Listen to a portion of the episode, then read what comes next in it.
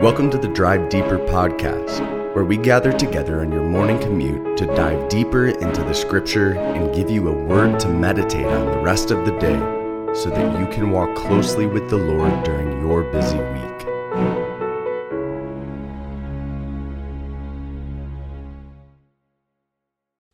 So, this morning, um, a verse in Jeremiah 8 really stuck out to me. Starting in verse 4, the Lord says, You shall say to them, When men fall, do they not rise again? If one turns away, does he not return? Why then has this people turned away in perpetual backsliding? They hold fast to deceit, they refuse to return. And so I think uh, what really stuck out to me is just thinking like, man, okay, you get knocked down, you're in a football game, uh, you know, you're running back, you're given the ball, you try and crash through the line, you get tackled, you're down. Um, who just stays on the ground the rest of the game and, and doesn't stand back up. But this is how the Lord describes the people of Israel during this time. He says they they've gotten knocked down, Sin has taken over them. They've turned away from me and they're not getting back up. They're not turning back. He says, Why? Why, if somebody gets knocked down, they, they get back up? Why, if somebody walks away, they, they eventually come back? Why has my people turned away? They're perpetually backsliding every moment of every day, falling further and further away, drifting away from me.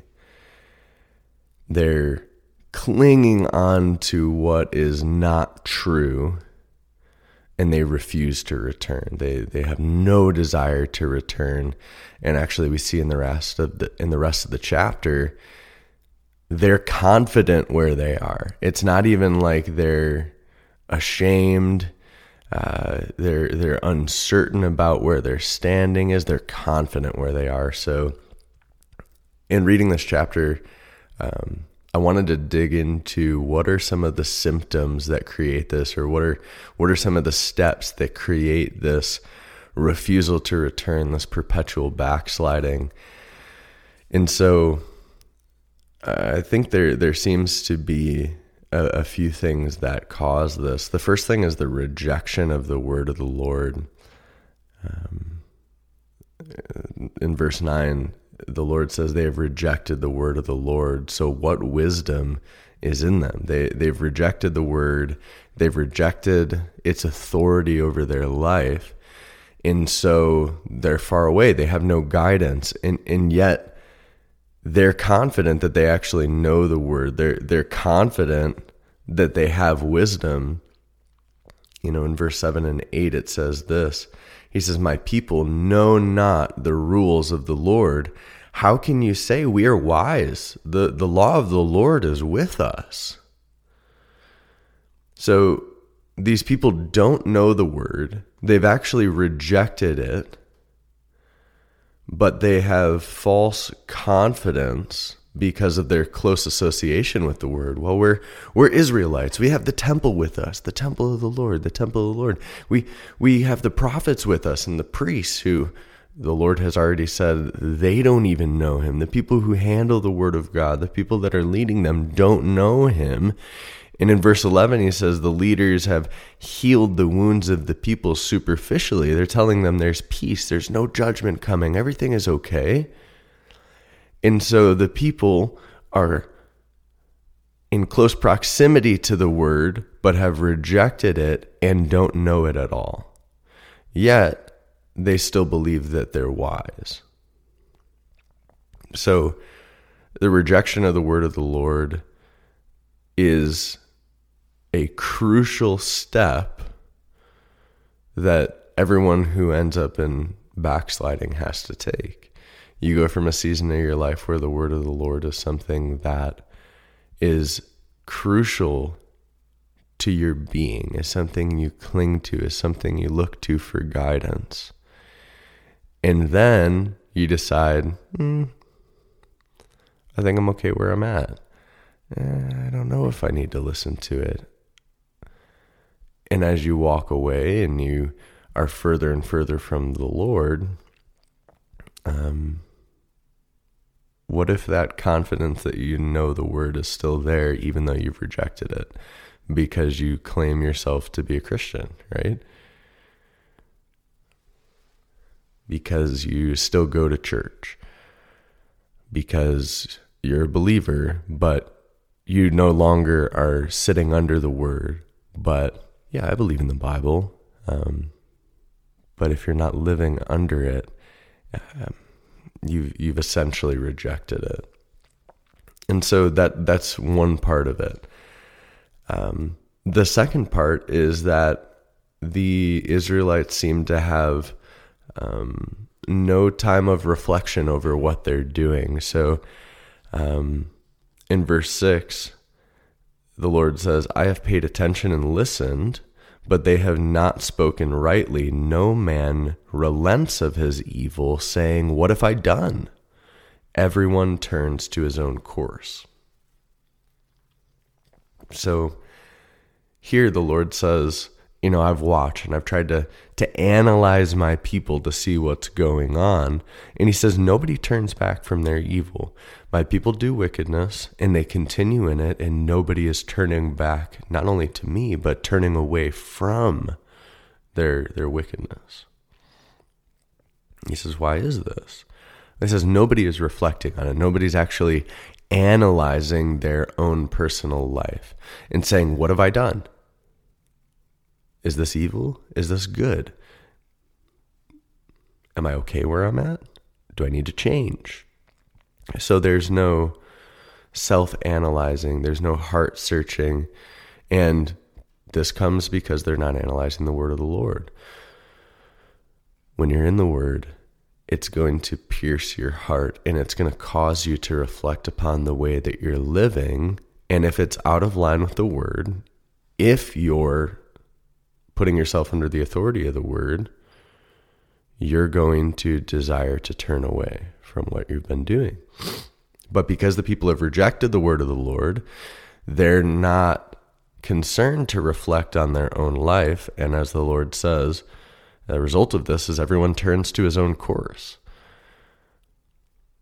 When you're not guided by the word, you're going to be guided by your own desires, your own thoughts. And Jeremiah says that the heart is deceitful among all else. It's not a trustworthy compass, it's not a trustworthy guide for our, our morality. So, the first thing is a rejection of the word. The second thing is the rejection of reflecting on your life and how you're living. And the third thing is a, hardened heart and a hardened conscience. So, in verse 12, uh, the Lord asks this question. He says, Were they ashamed when they committed abomination? No, they were not at all ashamed. They did not know how to blush. So they rejected the word. They don't analyze the way they're living. So they continue to live in this way day after day, hour after hour. And because of this, their conscience now becomes unburdened unaffected by the evil that they're doing. You know, I think back to times when I was younger uh, in school. You know, I remember getting like my first detention and how embarrassed I was to get caught doing something. I knew what I was doing was wrong. I was seen by an authority figure and you know your your face just gets beet red when you get caught, right? And so this should be the way that we live constantly. If we're under the word of God, we should be attempting to live our lives in light of it. And when we go off the path, if we're reflecting on the way that we're living and saying, What have I done? Then when we realize we've sinned, we should blush because the ultimate authority figure sees everything we do. There's nothing hidden from him, no thought, no intention or desire, no action, no word. And so we should be ashamed. We should be embarrassed, blush when we turn against the Lord. But if our conscience is dulled and numbed because our heart is hardened by continuous sin,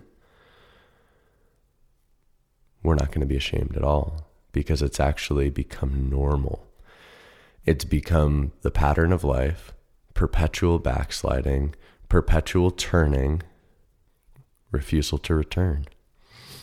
So I think this passage calls us to analyze where we're at. If we're in a season of backsliding, if we're in a season of wandering, and we want to turn back, the first place to start is to see where your relationship with the Word of God is.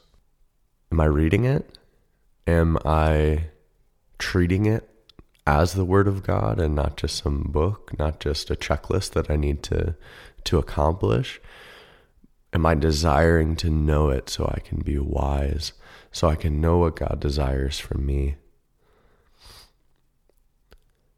And then, am I reflecting on my life? Am I taking the time to think, how did I live today? Did I live in accordance with what I read in the Word today? Did I live in accordance with what I know is in the Word?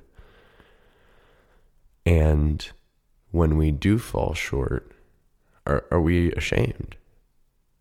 Because that shame, that guilt, is meant to bring us to repentance as we reflect and say, man, I shouldn't have done that. I want to live differently. I want to live in accordance with the Word of God. And there should be a perpetual turning from sin.